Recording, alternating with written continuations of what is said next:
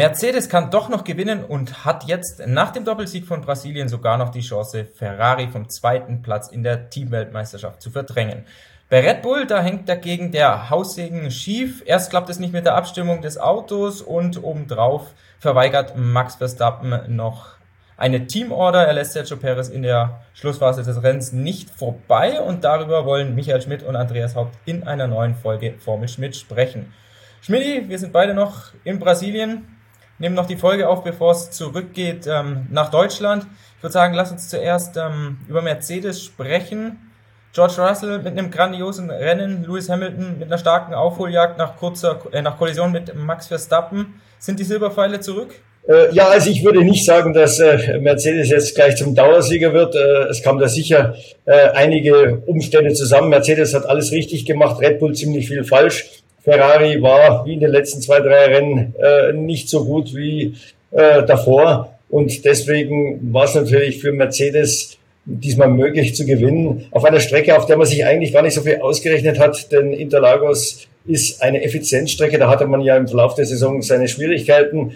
Ähm, die Mercedes äh, tragen ja sehr viel Luftwiderstand mit sich herum. Äh, und äh, in äh, Brasilien muss man eben diesen perfekten Kompromiss finden aus äh, viel Abtrieb für den kurvenreichen Innenteil, damit man auch die Reifen schont und Topspeed. Aber komischerweise, wenn man sich dann die Zahlen so anschaut, dann war Mercedes schnell im Innenteil, Red Bull nicht äh, so gut. Aber der Topspeed von äh, Topspeed Vorteil, den Red Bull normalerweise hat, der ist so von 10 auf 5 km/h geschrumpft und das hat dann eben ausgereicht, dass Mercedes ein veritabler Gegner für Red Bull wurde. Ähm, du hattest es gesagt, Effizienzstrecke und normalerweise profitiert Red Bull ja auch von seinem Topspeed-Vorteil. Da ist man ja so um die 10, 12 km/h schneller als Mercedes. War jetzt diesmal nicht der Fall. George Russell hatte vor dem Wochenende noch gesagt, man rechnet eigentlich damit, dass man drei bis vier Zehntel auf die Red Bull auf den Geraden verliert. War weniger. Wie kam es dazu? Ja, ich glaube, Red Bull hatte generell ein Problem mit dem Setup des Autos. Äh, das ist etwas, was ihnen eigentlich zuletzt in der ersten Saisonhälfte passiert ist. Äh, in den, also nach der Sommerpause waren sie da relativ treffsicher. Ähm, das große Problem war Untersteuern. Das ist ja etwas, was Max Verstappen wirklich hasst. Und äh, das ist man einfach nicht losgeworden. Man hat da ziemlich viel rumgebastelt am Auto. Ich gehe mal davon aus, dass man das Auto auch ein bisschen höher gesetzt hat, als man wollte. Dadurch ist auch der Luftwiderstand beim Red Bull ein bisschen gestiegen im Vergleich zu sonst. Und äh, das hat wahrscheinlich damit dazu geführt, dass sie eben auf den Geraden nicht so überlegen waren und nicht die Zeit rausfahren konnten, die sie normalerweise rausfahren müssen, um in den Kurven gegen die Mercedes und die äh, Ferrari bestehen zu können. Wenn wir jetzt mal zunächst noch bei Mercedes bleiben, es war ja so, dass die zu Saisonbeginn eine Sekunde oder sogar mehr hinter Ferrari und Red Bull lagen. Jetzt hat man sich Schritt für Schritt herangetastet. Gab es irgendwie den Moment, gab es irgendwie ein Update, wo man sagen kann, ab da hat es bei Mercedes Klick gemacht oder war es einfach eine Verständnissache jetzt über die Saison hinweg ein langwieriger Prozess? Ich glaube, es waren zwei, zwei Dinge. Erstmal natürlich das Verständnis, das war ganz, ganz wichtig. Das ist auch wichtig für nächstes Jahr. Ich glaube, man weiß jetzt sehr, sehr gut, was alles schiefgelaufen ist, was man machen müsste, um dieses Auto zu einem ja, regulären Gewinner zu machen, der also überall zuschlagen kann. Ähm, auf der anderen Seite muss man sagen, das letzte Upgrade, das in Austin gezündet wurde, das hat schon einen Fortschritt gebracht. Erstmal war da natürlich fünf Kilogramm weniger Gewicht. Das ist ein garantierter Vorteil. Und auch die ähm, Änderungen am Unterboden haben aerodynamisch schon äh, Vorteile gebracht. Man hat sich ja dann für Mexiko eigentlich den Sieg ausgerechnet, hat da mit der falschen Reifenwahl verwachst. Äh, Brasilien kam es, wie wir schon äh, angeschnitten haben, ein bisschen überraschend. Man hat sich ausgerechnet, das liegt so irgendwie zwischen Austin und Mexiko. Aber wie gesagt, dadurch, dass Red Bull eben in Schwierigkeiten geraten ist, wurde es für Mercedes möglich, äh, Red Bull herauszufordern. Also Mercedes trifft mit dem Setup ins Schwarze Red Bull dagegen überhaupt nicht. Ähm, George Russell, aus meiner Sicht eine absolut brillante Vorstellung, fehlerfrei, konstant gefahren, unter hohem Druck abgeliefert. Gehst du da voll mit? Ja, absolut. Also ich meine, den einzigen Fehler hat er am Freitag im Qualifying gemacht und der hat ihm nicht groß geschadet. Im Gegenteil, das hat seinen dritten Startplatz äh, zementiert. Er ist dann im, im Sprint sensationell gefahren. Ein ganz tolles Duell gegen Max Verstappen ging über fünf Runden. Die beiden haben sich da mehrmals äh, überholt, äh, sind Seite an Seite gefahren. Zum Schluss äh, hat Russell da wirklich spektakulär zugeschlagen. Und dann auch im, im Hauptrennen am Anfang konnte er natürlich dann äh, relativ locker davonziehen, weil seine beiden Hauptgegner äh, Hamilton und, und äh, Verstappen gecrashed sind. Äh, aber zum Schluss wurde das Rennen ja quasi nochmal neu angepfiffen äh, nach der Safety Cup Phase und da hat er wirklich dem Druck von Hamilton gut standgehalten. Er ist zehn Qualifikationsrunden ohne einen Fehler gefahren. Er hat beim Restart keinen keinen Bock geschossen. Also ganz starke Leistung. Du hast es angeschnitten, Verstappen gegen Hamilton. Nach dem ersten Restart krachen die beiden ineinander irgendwie. Scheint es so ein rotes Tuch zu sein, wenn die beiden sich sehen, oder? Ja, absolut. Also ich glaube, äh, da, da ist keine große Liebe zwischen den beiden. Äh, immer wenn die aufeinandertreffen, kracht es entweder äh, überholt der eine neben der Strecke oder, oder man, man, man schiebt sich gegenseitig raus. In dem Fall äh, gab es ja sogar einen Feinkontakt. Ähm, die Sportkommissare haben Max Verstappen die Schuld gegeben. Kann man so sehen. Es war ein bisschen optimistisch sein Manöver. Äh, Hamilton hätte ihm vielleicht ein bisschen mehr Platz lassen können, aber wie gesagt, das ist bei den beiden nicht drin. Äh, und äh, ich würde jetzt mal sagen, wenn man sich die Saison von Max Verstappen anschaut, da muss man sagen, da ist er eigentlich unheimlich gereift. Es gab eigentlich gar keinen Zweikampf in diesem Jahr, der irgendwie zweifelhaft war. Er hat sich mit, mit Leclerc, Leclerc mehrmals am Anfang der Saison richtig tolle Duelle geliefert, ohne dass da irgendeiner unfair gefahren wäre. Und er hat es auch mit Russell im, im Sprint getan. Also ähm, das geht schon, aber wie gesagt, dann kommt der Hamilton daher und äh, da gelten andere Gesetze. Es kam ja zu dieser Situation mit ähm, Verstappen und Hamilton auch, weil George Russell beim Restart ähm, das Tempo lange verschleppt hat auf der Startzielgeraden. Das war aber gerechtfertigt, oder? Dass er da so spät erst beschleunigt hat. Ja, absolut. Der Spitzenreiter hat alles Recht, das Tempo zu bestimmen beim Restart und äh, er wollte natürlich vermeiden, dass auf dieser langen, langen Zielgerade die, die Gegner oder die Verfolger möglichst viel Windschatten bekommen. Da zieht man das Tempo natürlich so spät wie möglich an. Das wissen aber auch die Verfolger logischerweise. Das kam jetzt sicher nicht überraschend für Hamilton und und Verstappen und die hätten das genauso gemacht. Mercedes hat auf eine Stallregie verzichtet. Beide Fahrer durften frei fahren, auch hinten heraus. Es kam jetzt ja gar nicht mehr zu einer Attacke von Lewis Hamilton, weil Russell sich immer so über eine Sekunde von ihm weggehalten hat. Bei Red Bull, da wurde eine Stallregie ausgesprochen, aber Max Verstappen, der hat sie ja, missachtet, er hat nicht zugehört, er hat darauf gepfiffen, was ihm der Kommandostand sagt. Kannst du uns da so ein bisschen durch die Situation führen, und hat Verstappen aus deiner Sicht da ja Blödsinn gemacht? Ja, also ich meine, es wäre sicher cleverer aus seiner Sicht gewesen, ähm, den Perez vorbeizulassen. Äh, wie gesagt, er ist Weltmeister, er hat eh, eh, nichts mehr zu verlieren. Ob er jetzt Vierter oder Fünfter wird oder Sechster oder Siebter, ist eigentlich völlig egal. Es war im Sprint schon diese Konstellation, dass die beiden hintereinander gelegen sind. Äh, Perez braucht jeden Punkt im Duell gegen Leclerc um Platz zwei. Also war sicher nicht sehr clever. Äh, es gibt ja da Gerüchte, dass da alte Geschichten äh, noch mit reinspielen äh, und, und dass das vielleicht so ein kleines Revanche-Foul war. Äh, ich weiß nicht, was man davon halten soll. Du hast ja gehört, dass da äh, in Monaco was vorgefallen sein soll. Ja, genau. Es, die holländischen Medien, die sprechen ja vor allem davon, dass Verstappen immer noch sauer sei. Und es geht da um den Vorfall aus der Qualifikation, als Perez da in der Portier-Kurve war glaube ich, sein Red Bull ganz zum Ende der Qualifikation in die Leitplanke geschmissen hat. Da ist ja dann der Carlos Sainz auf ihn auch noch draufgefahren. Jetzt gibt es da Gerüchte, beziehungsweise das Gerücht, dass Verstappen glaubt, Perez hat das mit Absicht gemacht. Ich halte das ehrlich gesagt, ja, für eine wirklich komische Geschichte. Ich kann mir auch nicht vorstellen, dass Perez da sein Auto absichtlich weggeworfen hat. Zumal der Schaden ja doch ziemlich groß war. Er hätte ja auch das Getriebe beschädigen können. Das hätte ihn fünf Startplätze gekostet. Also aus meiner Sicht ziemlich dubios. Ja, und vor allem, es ging ja nur um Platz drei. Die beiden Ferrari waren ja schon durch. Die, die hatten sicher die erste Startreihe. Ob man für den dritten Startplatz jetzt äh, äh, das Auto riskiert, wie du schon sagst, und dann auch noch auf diese Art und Weise äh, es rückwärts da eingeschlagen, äh, wenn man sich äh, die Bilder anschaut, dann war da hinten schon einiges zerstört. Ähm, das machen wir eigentlich nicht für Platz, Startplatz drei Monaco. Für die Pole Position würde ich sagen, könnte man es tun, aber dann macht man es auch ein bisschen besser. Also vielleicht ist nicht wie Michael Schumacher, der damals das Auto geparkt hat oder Rosberg, der da einfach in den Notausgang gefahren ist. Das war ein bisschen zu offensichtlich, aber da gibt es sicher einen Mittelweg. Aber der Weg, den da Perez, wie gesagt, angeblich gewählt haben soll, der, der, der das kommt mir auch sehr, sehr komisch vor. Und äh, noch komischer kommt mir vor, dass es dann angeblich dem Team gebeichtet hat. Das mache ich nicht. Wenn ich irgendwas mit Absicht mache, also auf diese Art, dann, dann halte ich den Mund, weil das spricht sich rum und äh, wir kennen die Nummer ja mit äh, Nelson Piquet Junior in, in Singapur, der da auch absichtlich gecrashed ist. Äh, das wirft kein gutes Bild auf den Fahrer. Ja, und ich würde mal sagen, selbst wenn jetzt irgendwie doch was an dieser Geschichte dran sein sollte, was ich nicht glaube, ähm, dann müsste doch Max Verstappen eigentlich nicht so stur sein, nicht sauer sein, sondern er braucht doch eigentlich den Weitblick, weil irgendwann kann es ja so weit kommen, dass er den Sergio Perez nochmal braucht. Also wenn ich mich jetzt an Abu Dhabi letztes Jahr erinnert, da hat der Verstappen, äh, der Perez wie ein Löwe gekämpft, hat den Hamilton für zwei Runden aufgehalten, Verstappen erst wieder ins Rennen zurückgebracht. Kann ja sein, dass Verstappen ihn irgendwann in Zukunft doch nochmal für sowas braucht, oder? Ja, absolut. Also ich glaube, da muss man äh, ähm, schon ein bisschen mehr Weitblick haben und vor allem die beiden, es ist ja nicht so, dass die jetzt irgendwie Feinde werden, sondern sie kommen ja gut, gut miteinander aus. Ich glaube, Perez ist im Moment die perfekte Nummer zwei zu Verstappen und äh, den sollte man sich äh, äh als, als, sagen wir mal, als, zumindest mal als Hilfe oder als Sekundant äh, äh, äh halten für den Fall aller Fälle. Ja, also irgendwie Monaco scheint Max Verstappen weiter zu beschäftigen. Ich meine mich zu erinnern, er hat sich ja da auch über die Strategie bitter beschwert nach dem Rennen, fühlte sich da benachteiligt äh, durch die Reihenfolge der Boxenstops, was ja eigentlich damals auch schon, ja, wo er nicht richtig lag. Sein Vater Jos Verstappen hat ja noch einen offenen Brief geschrieben, wo er Red Bull kritisierte. Also da gab's Stunk damals, also spricht schon dafür, dass Monaco noch der Auslöser war jetzt für Brasilien, aber mein Gott, Platz 6, lass ihn doch einfach vorbei, lass ihn diese zwei extra Punkte ja. holen und vor allem für den Teamfrieden immens wichtig.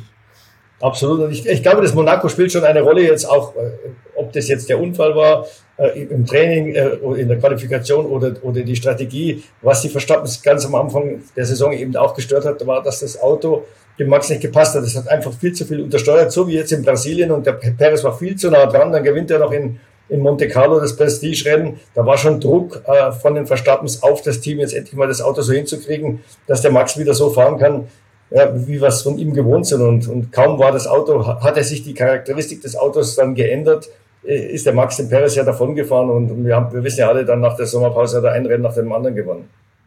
Es gab ein Krisenmeeting nach dem Rennen Helmut Marko ist zu mir gekommen und hat dann noch gesagt, ja, die Lösung ist, dass Max in Abu Dhabi für Perez fahren wird, sofern es erforderlich ist, damit er noch den zweiten Platz in der Weltmeisterschaft holt.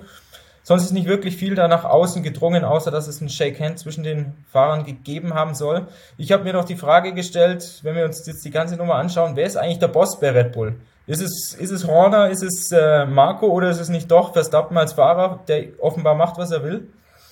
Ja, ich meine, Verstappen ist natürlich so überragend gut, ähm, dass man den nicht jetzt unnötig verärgern will. Und das war so ein bisschen auch bei Ayrton Senna, bei McLaren, da hat man sich auch dann irgendwann mal gefragt, ist Ron Dennis noch der Chef des Teams oder ist es schon Ayrton Senna? Aber er war von Senna natürlich abhängig. Ja, wenn man so einen Fahrer hat, der, der so eine Ausnahmestellung äh, einnimmt, dann, dann wird man natürlich alles tun, um den bei Laune zu halten. Und äh, das, das muss jetzt nicht mal so sein, dass hier der Verstappen Ansagen macht das ist so äh, ja, vorauseilender Gehorsam, ähm, dass man eben alles tut, äh, um dem äh, Starpiloten da äh, ja, einen Gefallen zu tun. Auch bei Ferrari wurde über Teamorder am Funk gesprochen, am Funk von Charles Leclerc, der gehofft hatte, dass Carlos Sainz ihm hinten raus noch den dritten Platz gibt. Klar, Leclerc will wie Perez Zweiter in der Weltmeisterschaft werden. Warum hat Ferrari auf eine Teamorder schlussendlich verzichtet, auf einen Platztausch? Ja, das wäre viel zu riskant gewesen. Äh, dem, ähm, dem Leclerc saßen ja der Alonso und der Verstappen da im Nacken. Und äh, wenn es da zum Platztausch kommt, verliert der Seins unter Umständen noch Plätze an den an den Alpinen oder an den an den Verstappen. Ich glaube, auf sowas wartet ein Verstappen nur. Der ist ja da, äh, der erkennt da die Möglichkeiten. Auch Alonso äh, äh, riecht da natürlich den Braten. Das, das war klug von Ferrari, nicht darauf einzugehen und einfach da die Plätze zu sichern. Äh, jetzt stehen Perez und äh, Leclerc Pari vor dem letzten Rennen gibt ein gutes Duell um Platz zwei. Es ist ja noch nichts verloren, weder für den einen noch für den anderen. Es wäre um ein, zwei Punkte hin oder her gegangen, die jetzt noch nicht unbedingt entscheidend sein müssen. Wie gesagt, die beiden müssen es jetzt selber richten. Und äh, wie gesagt, auch noch ein Faktor war äh, bei diesem Schlussspurt. Ähm, da ist, hat er das Rennen praktisch nochmal neu begonnen. Und da hatten alle die natürlich die besten Chancen, die die besten Reifen hatten. Und es gab drei Fahrer äh, in diesen Top Ten, die wirklich frische äh, Softreifen noch zur Verfügung hatten. Und äh, Alonso hatte die besten, weil der hat als letzter gewechselt. Auch äh, Verstappen hatte frische Softreifen und Bottas, der hat sie leider nicht genutzt, die, die Chance äh, ist um vier Plätze zurückgefallen. Aber wie gesagt, das wusste natürlich Ferrari, dass Alonso mit, mit seinen Reifen am besten bestückt war. Und äh, der Alonso konnte ja auf Leclerc aufschließen, was ja normalerweise nicht der Fall ist. Ein Alpine fährt dem Ferrari jetzt nicht hinterher. Das zeigt, da war schon ein Vorteil da. Die Mercedes-Ingenieure haben gesagt, ein frischer Soft am Ende des Rennens gegenüber einem gebrauchten, das war ein Vorteil von drei Zehnteln. Mercedes hat sich jetzt bis auf 19 Punkte an Ferrari genähert. Ähm, der zweite Platz für Ferrari in der Team-WM, der steht auf dem Spiel. Wie bitter wäre das nach so einer Saison für Ferrari, in der man mit dem besten Auto begonnen hat, mit dem Auto, das den meisten und konstantesten Anpressdruck hat? Wie bitter wäre es, äh, den zweiten Platz dann noch hinten raus zu verlieren? äh, wäre sicher bitter, vor allem weil auch Ferrari den umgekehrten Weg gegangen ist. Also Mercedes hat sich aus dem Nichts dann quasi ja, wieder an die Spitze vorgearbeitet. Äh, Ferrari war an der Spitze und hat dann so im Verlauf der Saison immer mehr verloren. Das Auto wurde ja immer heikler zu fahren. Äh, äh es, äh, es war auf eine Runde sicher noch äh, ein Gegner für Red Bull und äh, aber auf die Renndistanz gab es halt immer wieder Probleme mit den Reifen. Man hat jetzt in, der letzten, in den letzten drei, vier Rennen, würde ich sagen, also einfach im Bestreben, um zu lernen, was ist denn da eigentlich mit den Reifen los, hat sich die Situation mit dem Reifenverschleiß ein bisschen gebessert. Das war auch jetzt wieder in, in Interlagos zu sehen. Gibt dafür ein bisschen auf eine Runde auf. Ich glaube aber, in Abu Dhabi ist mit äh, Ferrari zu rechnen. Erstens mal ist das Rennen wieder auf äh, Meereshöhe. Das heißt, es gibt beim Motor keine Einschränkungen. Ferrari hat zwei relativ frische Motoren in ihren Autos. Also das heißt, man wird da sicher wieder äh, volle Leistung fahren. Äh, und äh, ich glaube, die Strecke in Abu Dhabi könnte dem Ferrari auch ganz gut liegen. Ich würde mal sagen, Leclerc und Sainz sind sicher Kandidaten für die Pole Position. Da muss man halt mal schauen, ob sie dann das Rennen überstehen mit, mit den Reifen. Ja, Ferrari-Teamchef Binotto hat gesagt, ja, ihn wundert es jetzt nicht, dass Mercedes eigentlich vorbeigezogen ist, weil Mercedes deutlich länger am aktuellen Auto entwickelt hat. Ich glaube, bei Ferrari wurde nach der Sommerpause schon umgeschichtet. Binotto hat auch gesagt, ja, wir konnten eigentlich gar nichts mehr machen, weil wir haben kein Geld mehr. Budget Cap ist aufgebraucht. Was macht der Mercedes anders? Besser vielleicht sogar? Naja gut, äh, das ist immer schwierig jetzt, das an, an, äh, an der Zahl der Komponenten festzumachen, äh, also die Kosten, die da im Laufe der Saison gewechselt werden. Es gibt ja kleine und große Teile, teure und, und billigere Teile. Also wenn es nach der reinen Zahl ging, müsste McLaren weit über dem Budget Cap sein. Die haben sicher die meisten Teile während des, während des Jahres ausgetauscht. Ich glaube, Ferrari ähm, hat relativ früh gemerkt, dass auch sie irgendwo in eine Falle laufen, dass es das Auto in einem Korsett festhängt. Vor allem dann, ähm, als man versucht hat, den Topspeed-Vorteil von ähm, Red Bull auszugleichen über effizienteren Abtrieb über den Unterboden. Der wurde zwar, der wurde zwar, also man hat dann mehr Abtrieb gefunden, aber der wurde instabil äh, und damit hat man sich im Rennen geschadet. Dann hat man gemerkt, da kommt man nicht raus aus der Nummer. Hat, ich glaube, schon verstanden, um was es geht, aber das braucht einen Konzeptwechsel, äh, was den Unterboden angeht und, und einige andere Dinge auch von der, von der Aufhängung her. Und da hat man sich gesagt, äh, so, jetzt hören wir früh auf und, und arbeiten auf 2023 hin. Ich glaube, es war aus Sicht von Ferrari legitim, weil die relativ früh wussten, äh, was, wo da der, Hund begraben lag. Während bei Mercedes musste man bis zum Schluss entwickeln, um einfach immer wieder immer neu auftretende Fehler, die man ja erst Schritt für Schritt äh, gesehen hat, um die A zu lokalisieren und B dann auch Lösungen dafür zu finden. Deswegen mussten immer wieder neue Teile gebaut werden, um zu schauen, ob das auch im Windkanal funktioniert, ob das, was im Windkanal getestet wird, auf der Strecke ankommt. Und ich glaube, über dieses, diesen Lernprozess mit immer neuen Teilen, und es waren ja oft auch Kleinteile, äh, hat man jetzt, ist man jetzt auf dem Stand wie Ferrari, dass man einfach weiß, äh, was an dem Auto faul ist und das, das wird man sicher für nächstes Jahr dann beheben. Kommen wir zum nächsten Duell um, im Kampf um den vierten WM-Platz. Da hat Alpine vielleicht sogar für die Vorentscheidung schon gesorgt gegen McLaren. McLaren mit einem Doppelausfall, Alpine nach einem schwachen Sprint, wo Alonso und Ocon sich zweimal die Kiste gefahren sind, haben sie im Hauptrennen zurückgeschlagen, doppelt gepunktet. Gehst du damit, dass die Nummer gegessen ist um den vierten Platz? Ja, der Unterschied ist 19 Punkte, also genauso groß wie der zwischen Ferrari und Mercedes, während man da vorne vielleicht schon mal 19 Punkte aufholen kann. Mercedes hat ja 21 Zähler gut gemacht auf Ferrari, wird das da hinten äh, bei äh, Alpine und McLaren deutlich schwerer. Äh, man kann sich ja die Rennen raussuchen, wo einer mal 19 Punkte mehr gemacht hat als der andere. Da wird man nicht viele finden, wenn überhaupt. Also das heißt, wenn Alpine einigermaßen seine beiden Autos durchbringt, dann reichen denen selbst irgendwelche Plätze acht oder neun oder sieben oder acht. Selbst bei einem dritten Platz von, von einem McLaren würden sie damit durchkommen. Also, wie du schon gesagt hast, nach dem Sprint sah es eigentlich wieder ziemlich äh, düster aus für, für ähm, Alpine. Da hatte sich der Vorsprung, glaube ich, auf fünf äh, Punkte reduziert. Ähm, man hat da Punkte weggeschmissen ohne Not. Ähm, da muss man leider Alonso auch ein bisschen die Schuld geben. Also normalerweise hat er die Ruhe und die Übersicht, äh, nicht gleich da in der ersten Runde den wilden Mann zu spielen. Aber ich glaube, ihm ist das so wichtig, vor Ocon in der Punktewertung äh, am Ende der Saison anzukommen, dass er da vielleicht ein, bisschen die Vernunft ausgeschaltet hat und, und, und sich da zweimal auf den Zweikampf eingelassen hat der eigentlich zu dem Zeitpunkt nicht zu gewinnen war. Das hätte er sich später aufheben können. Wie gesagt, da haben sie sichere Punkte weggeschmissen, und zwar mit beiden Fahrern. Gab ja auch da eine Standpauke und die ganz klare Ansage, ab sofort bestimmen wir, wer hier wen überholt oder ob überhaupt überholt wird. Und das hat ja dann auch im Rennen am Ende des Rennens wirklich gut funktioniert. Ja, das gab wie du sagtest, dieses reinigende Gewitter. Teamchef Ottmar Safnauer, der hat ja gesagt, ihr habt über 1000 Mitarbeiter von uns im Stich gelassen mit eurer Aktion. Und weil du es angesprochen hattest, Alonso will natürlich unbedingt vor Ocon im, in der Weltmeisterschaft landen. Ich glaube, andersrum ist es ja genauso. Für Ocon wäre es ein großer Prestigesieg, wenn er dort vor dem Doppelweltmeister, vor dem hochgeschätzten Alonso in der WM ja vor ihm landet, oder? Absolut, ja. Also mein, äh, wie gesagt, Ocon wird auch immer ein bisschen unterschätzt. Es ist natürlich so, dass, äh, das muss man ganz klar sagen, Alonso äh, macht, macht den, gibt das Tempo vor und meistens dauert es dann so bis zum Q3, bis der Ocon auf dem, auf dem gleichen Tempo ist.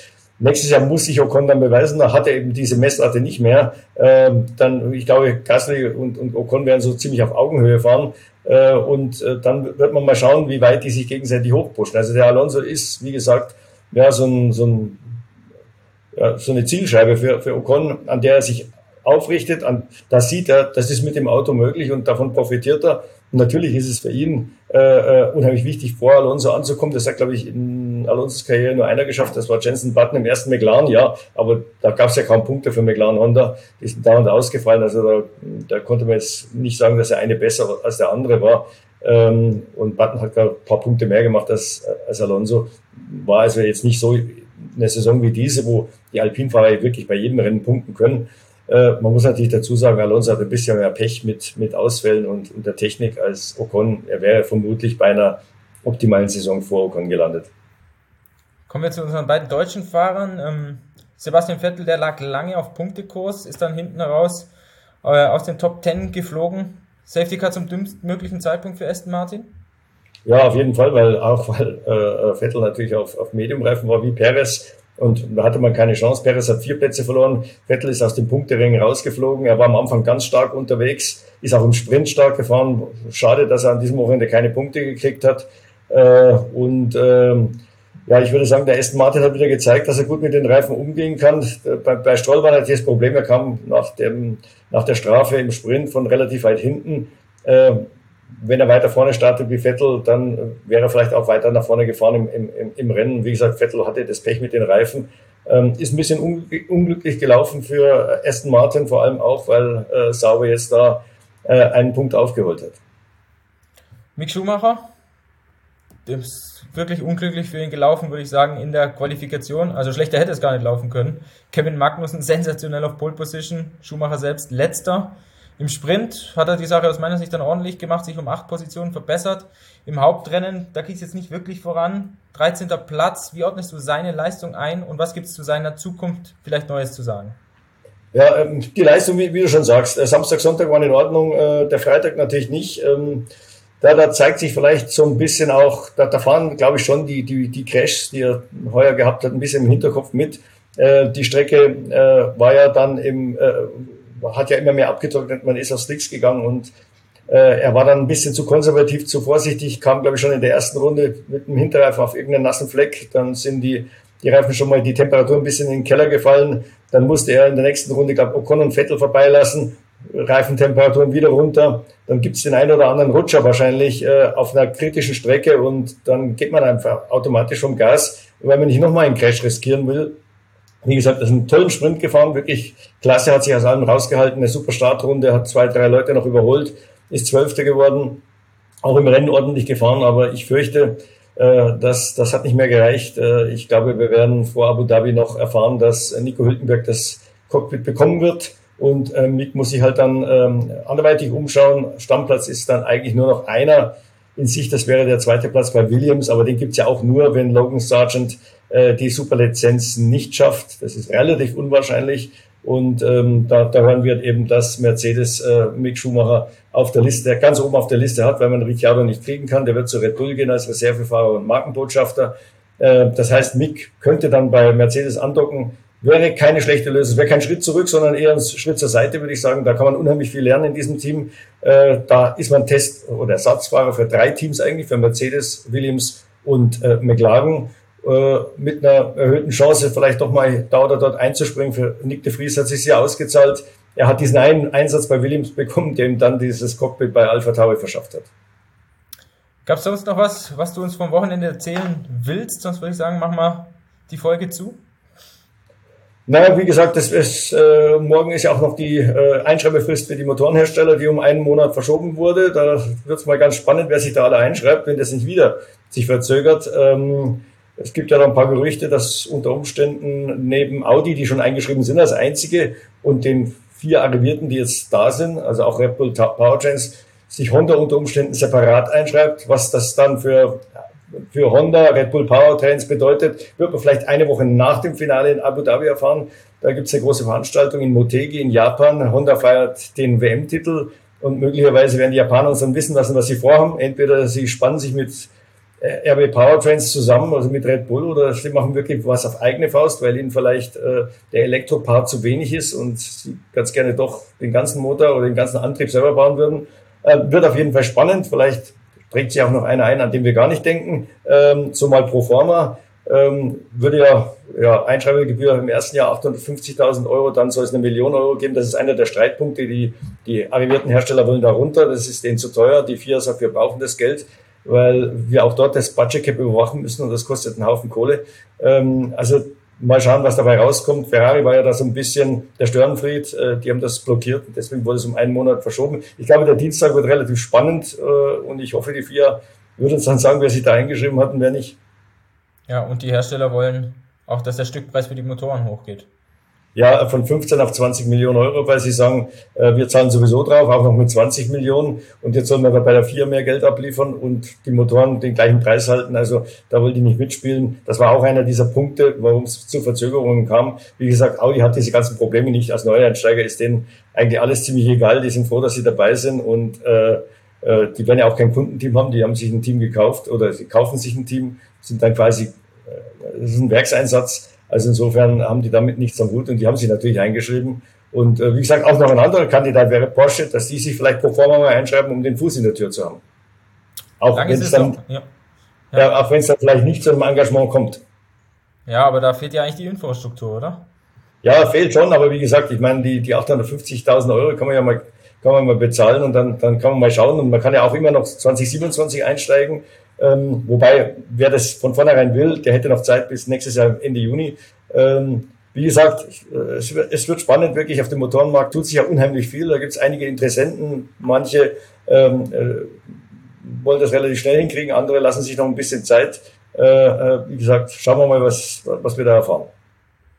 Ja, liebe User, das war's mit dieser Folge von Formel Schmidt. Äh, Michael und ich, wir reisen nach einem kurzen Zwischenstopp in Stuttgart weiter nach Abu Dhabi, berichten dort dann vom Saisonfinale und wie gewohnt dann am Montag oder am Dienstag nach dem Rennen gibt's die nächste Folge Formel Schmidt. Bis dahin, macht's gut. Servus.